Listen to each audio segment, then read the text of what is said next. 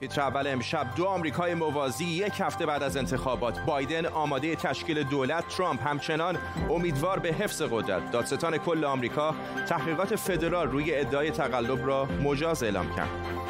جشن پایکوبی در باکو و اعتراض گسترده در ایروان بعد از امضای قرارداد صلح ارمنستان و آذربایجان. آیا این پایان درگیری های قره‌باغ است؟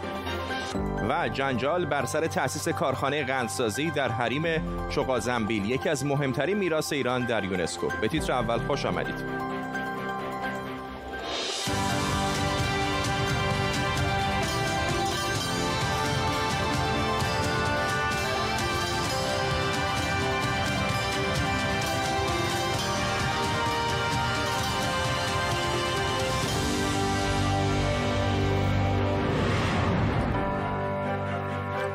سلام به شما. در حالی که تیم بایدن و هریس یک گروه برای پیگیری انتقال قدرت تشکیل دادن ویلیام بار دادستان کل ایالات متحده در اقدامی نادر مجوز تحقیقات قضایی درباره ادعای تقلب در انتخابات را صادر کرده. تحقیقاتی از این دست معمولا در سطح ایالتی صورت می‌گیرند. دونالد ترامپ میگه انتخابات هنوز تموم نشده و ساعتی پیش هم توییت کرده که پیروز خواهد شد. ولی تیم بایدن و هریس دارن خودشون رو برای تشکیل دولت آماده می‌کنن. در طول برنامه تیمی از خبرنگاران کارشناسان ما رو همراهی می‌کنن. اول از همه بریم به پایتخت آمریکا واشنگتن دی سی. و همکارم آرش علایی از روبروی کافه سفید با تازه ترین ها. آرش.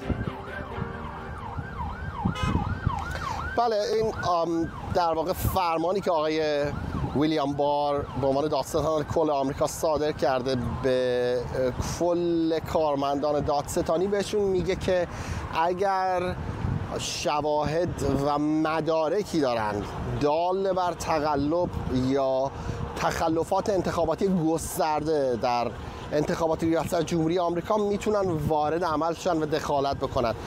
و بعد هم توضیح داده که این شواهد و مدارک باید بیش از این باشه که فقط به گفته های افراد بخوان در واقع تکیه بکنن یا اینکه بخوان راجع به مسائلی که ازش مطمئن نیستن بخوان تازه تحقیقات رو شروع کنن.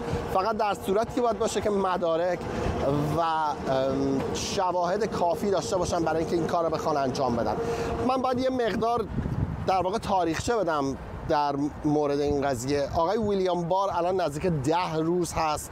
درست یعنی سه روز قبل از انتخابات ریاست جمهوری آمریکا که گروه های دست راستی افراطی دارن اینجا توی ویرجینیا دم خونش تظاهرات می‌کنن.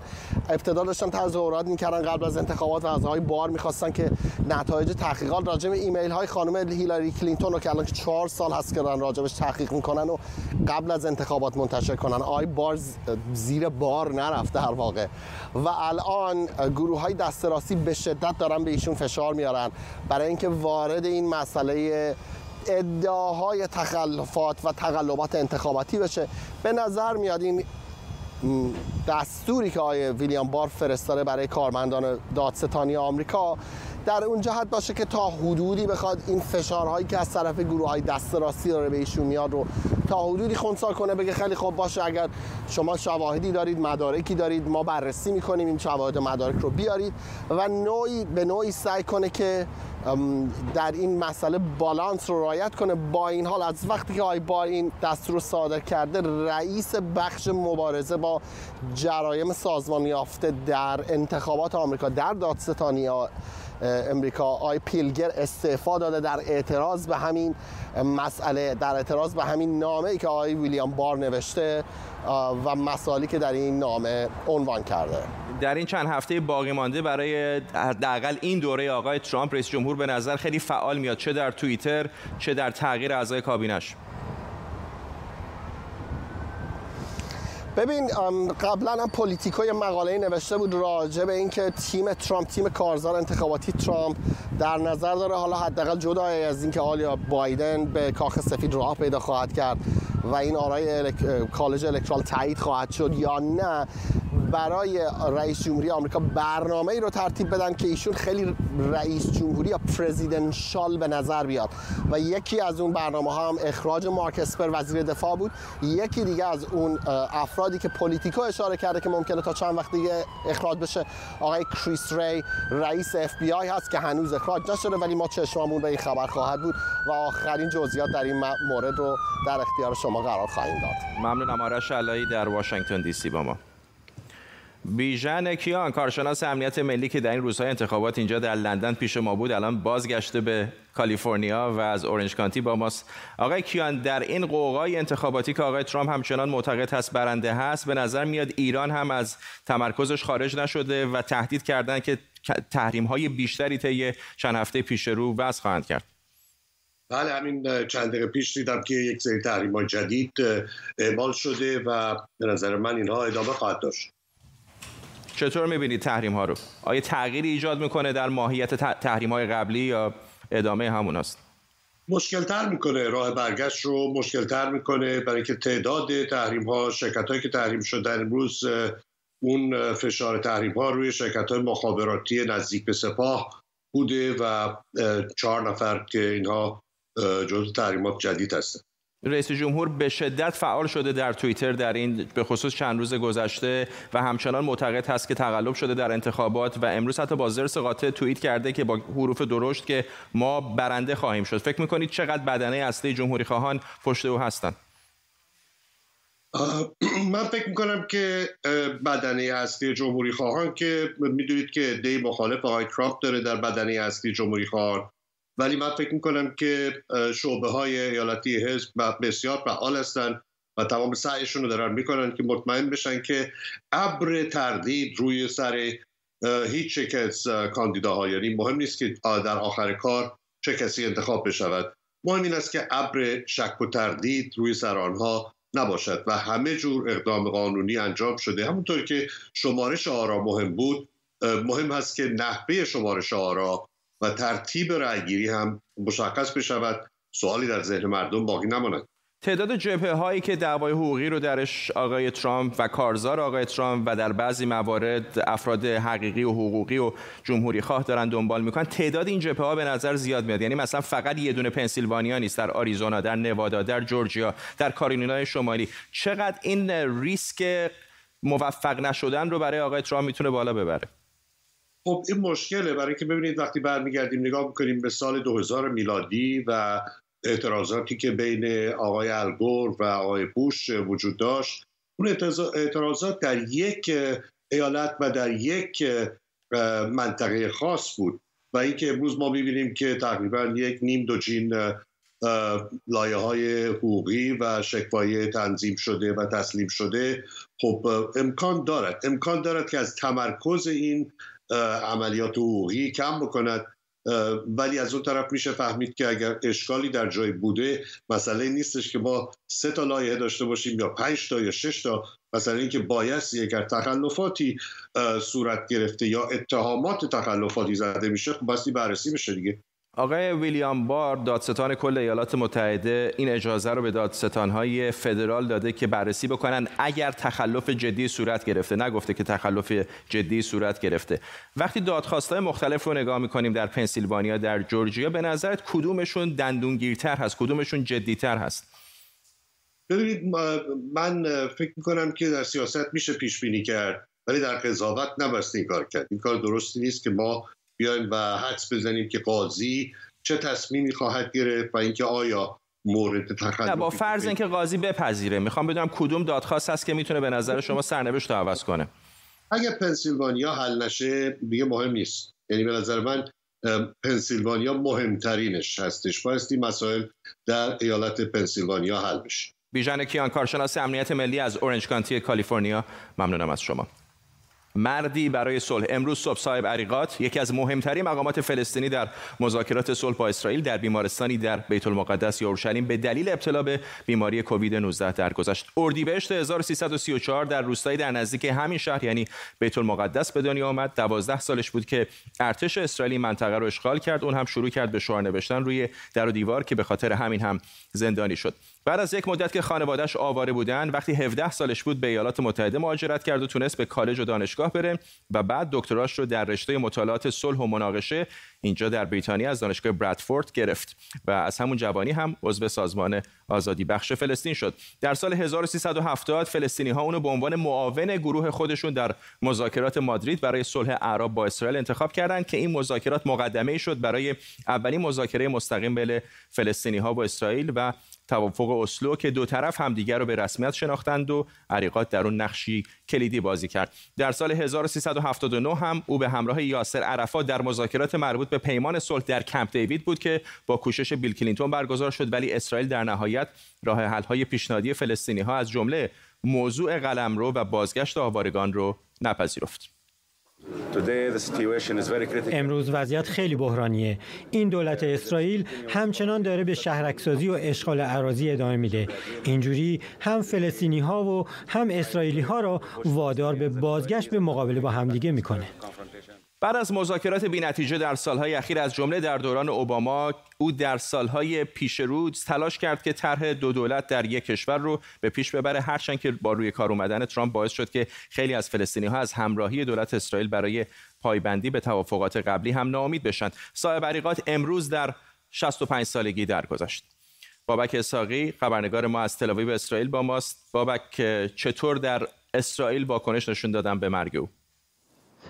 صاحب عریقاد یکی از محبوبین رسانه های اسرائیلی بود که از انگلیسی بسیار خوبی برخوردار بود و دائما در رسانه های اسرائیل بود و با رسانه ها صحبت می کرد عریقاد از سیاستمداران قدیمی و کارکشته بود که نه تنها چپگرایان و اعراب اسرائیل برای او بسیار احترام قائل بودند بلکه بسیاری از راستگرایان او را دشمنی قابل احترام می خوندن. امروز احمد تیبیالیست مشترک اعراب به او ادای احترام کرد و تسلیت گفت و از طرف حزب کارگر رئیس این حزب امیر پرز با ابراز تأسف از درگذشت عریقات اظهار داشت که وی به عنوان مردی که به روند کار اعتقاد داشت و سالها مذاکرات با اسرائیل را همراه می‌کرد و صلح را بر خشونت ترجیح می‌داد. از او یاد خواهد شد. او به خانواده وی و به مردم فلسطین تبریک گفت. بیمارستان حدثا بیمارستان اسرائیلی که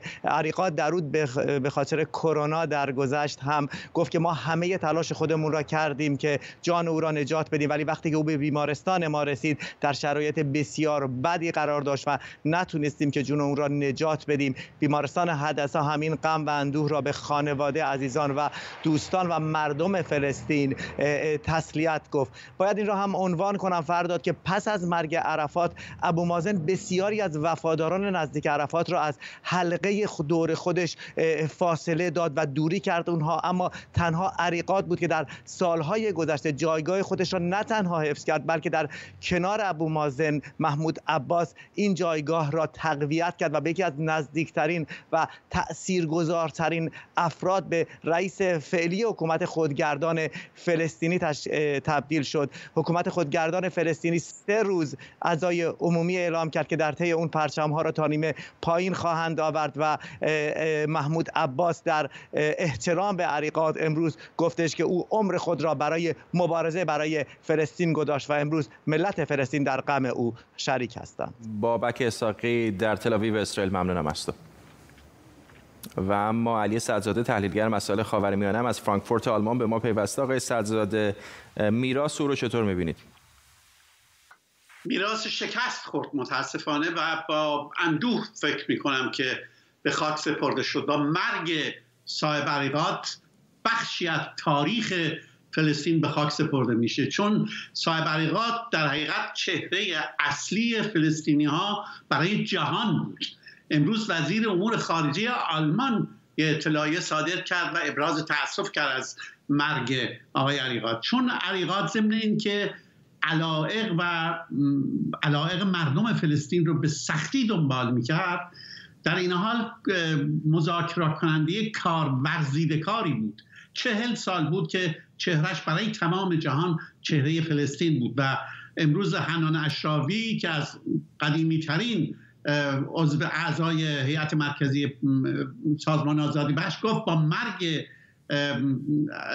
عریقات در حقیقت یک نسل از فلسطینی ها به خاک سپرده میشه. برای اینکه آرزوی چندانی دیگر نیست که اون برنامه هایی رو که آقای عریقات داشت به واقعیت بپیونده ولی خیلی هستن. حالا بخش شاید افراطی تر فلسطینی ها که میگن افرادی که مثل آقای عریقات در واقع نگاه پراگماتیک داشتن به زبان غربی ها باشون حرف می‌زدن دستاوردی در نهایت برای فلسطینی ها نتونستن فراهم بکنن.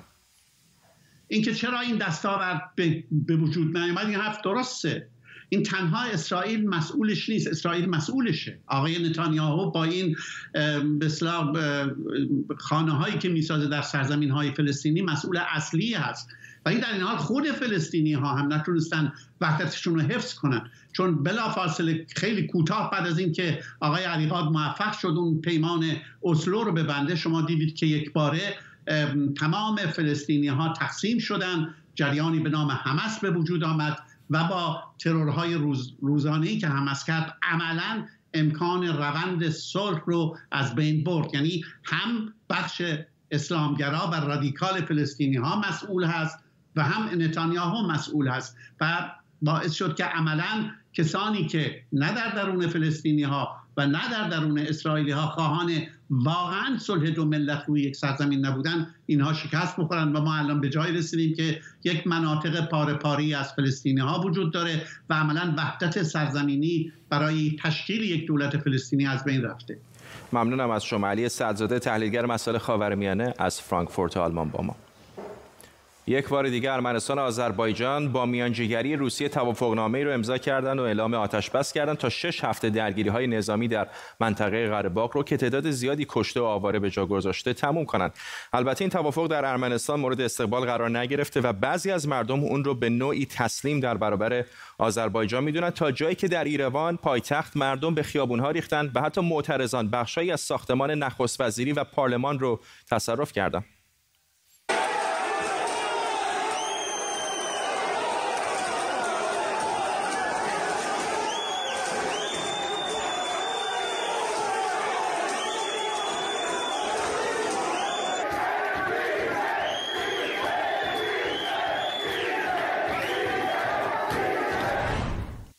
فرزین ندیمی تحلیلگر امور دفاعی امنیتی در مؤسسه واشنگتن از واشنگتن با ماست. آقای ندیمی اگر واکنش های مردم رو هم کنار بگذاریم آنچه که روی کاغذ به نظر میاد دو طرف توافق کردن بیش از یک آتش, آتش بس در واقع شکست ارمنستان هست. اینطور نیست؟ بله به نوعی میشه گفتش که شکست ارمنستان بوده ولی به گفته آقای پاشینیان شکستی که خود ارمنستان حاضر به اعتراف به اون نیستش.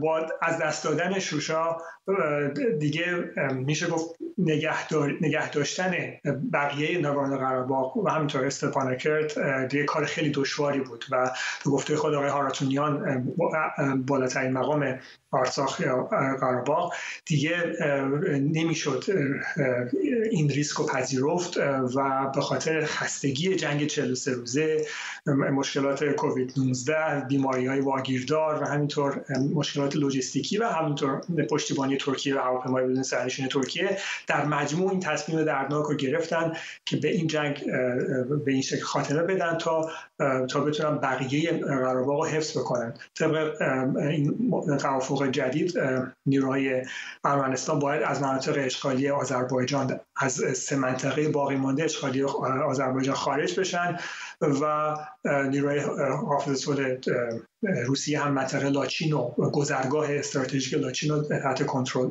برخواهند و این کریدوری هم بین منطقه نخجوان که از سرزمین اصلی آذربایجان در واقع بدور هست به سرزمین اصلی قرار هست برقرار بشه. با این اوصاف چیز دیگری هستش که آذربایجان می‌خواسته و بهش دست نیفته در این شرایط خیر آذربایجان هم در, در اصل خواستار این بود که ارمنستان هرچه سریعتر منطقه اشغالی, اشغالی از خود خاک آذربایجان رو تخلیه بکنه و برای مزیت قره‌باغ وضعیت سیاسی قره‌باغ وارد مذاکره بشه. این تقریبا تمام چیزهایی بوده که آذربایجان می‌خواسته و همینطور هم آذربایجان می‌تونه این تحت این توافق مناطق اشغالی خودش رو منطقه که آزاد شده خودش رو در داخل قره‌باغ از جمله شوشا رو می‌تونه حس کنه فرزین ندیمی در واشنگتن دی سی. ممنونم از شما. شاید این خبر براتون عجیب باشه اما در حریم یکی از مهمترین شهرهای باستانی ایران دارن کارخونه قند می‌سازن. اینجا چغال زنبیل در سی کیلومتری جنوب شرقی شوش در خوزستان و در کنار رود دزه. چغازنبیل یا همون اسم اصلیش دورانتاش یک شهر باستانیه که 32 قرن پیش در دوران ایلامی ها بنا شده. حالا چرا اینجا اینقدر اهمیت داره؟ چون یکی از سالمترین زیگورات یا نیایشگاه هایی که در کل دنیا باقی مونده. 6500 آجر نوشته داره که تاریخ مدون در اون دورانه. و سیستم آبرسانی و دفع آبهای فصلی این شهر از شاهکارهای مهندسی باستان به حساب میاد. تصاویر اختصاصی ایران اینترنشنال از این اثر باستانی کم نظیر در جهان رو ببینیم.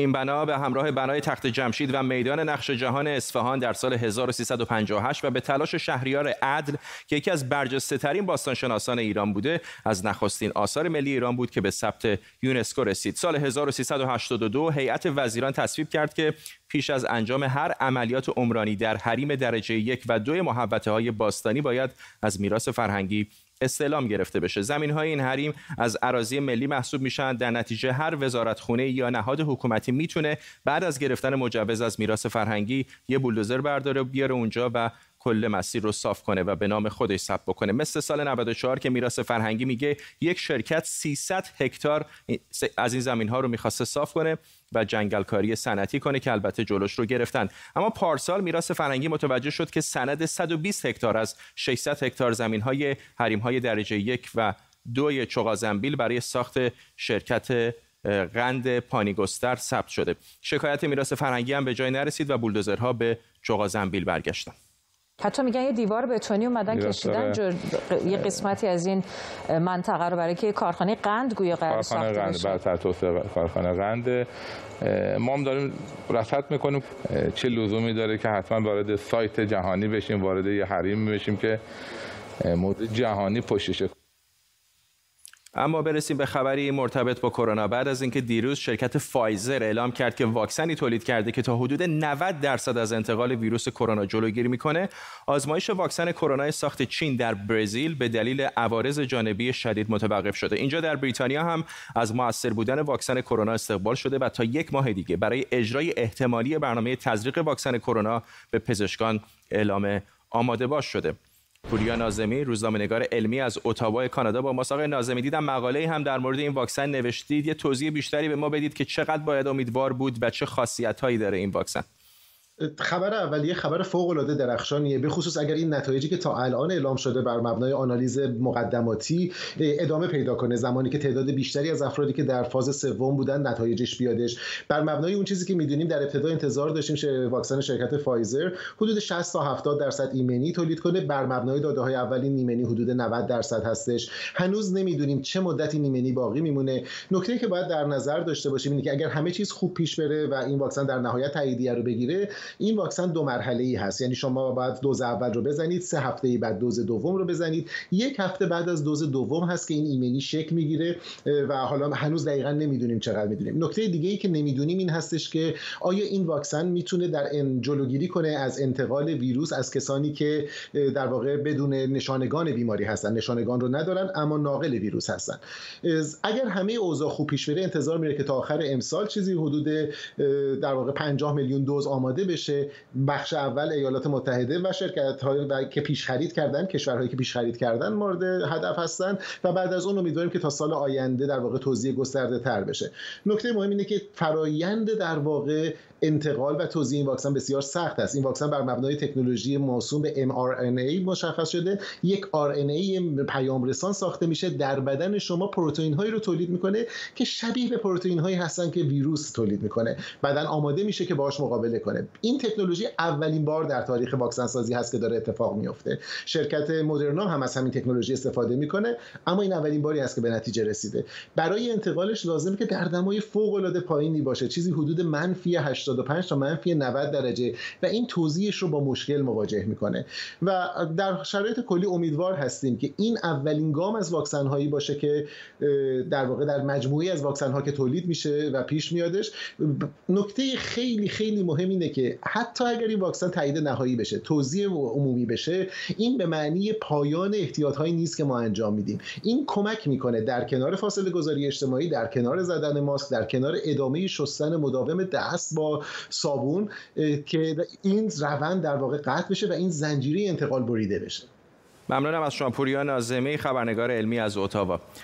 قبل از پایان برنامه خبری فوری داریم. دولت ایالات متحده آمریکا بر اساس توافقی با امارات پذیرفته که توافقی حدود 23 میلیارد دلاری با دولت امارات انجام بده که بر اساس اون تعدادی از تجهیزات نظامی حساس از جمله هواپیماهای F35 که می‌دونید یکی از مباحثات جدی بود در زمان توافق امارات با اسرائیل رو به امارات متحده عربی بفروشن. خبری فوری هست. آقای پومپئو وزیر خارجه آمریکا تایید کرده که قراردادی 23 میلیارد دلاری با امارات خواهد بست که در این بسته توافق هواپیمای F35 هم به امارات فروخته خواهد شد. به این ترتیب می‌رسیم به پایان تیتر اول امشب این برنامه رو بعد از چند ساعت با زیرنویس فارسی می‌تونید در یوتیوب دنبال کنید. تا فردا بدرود.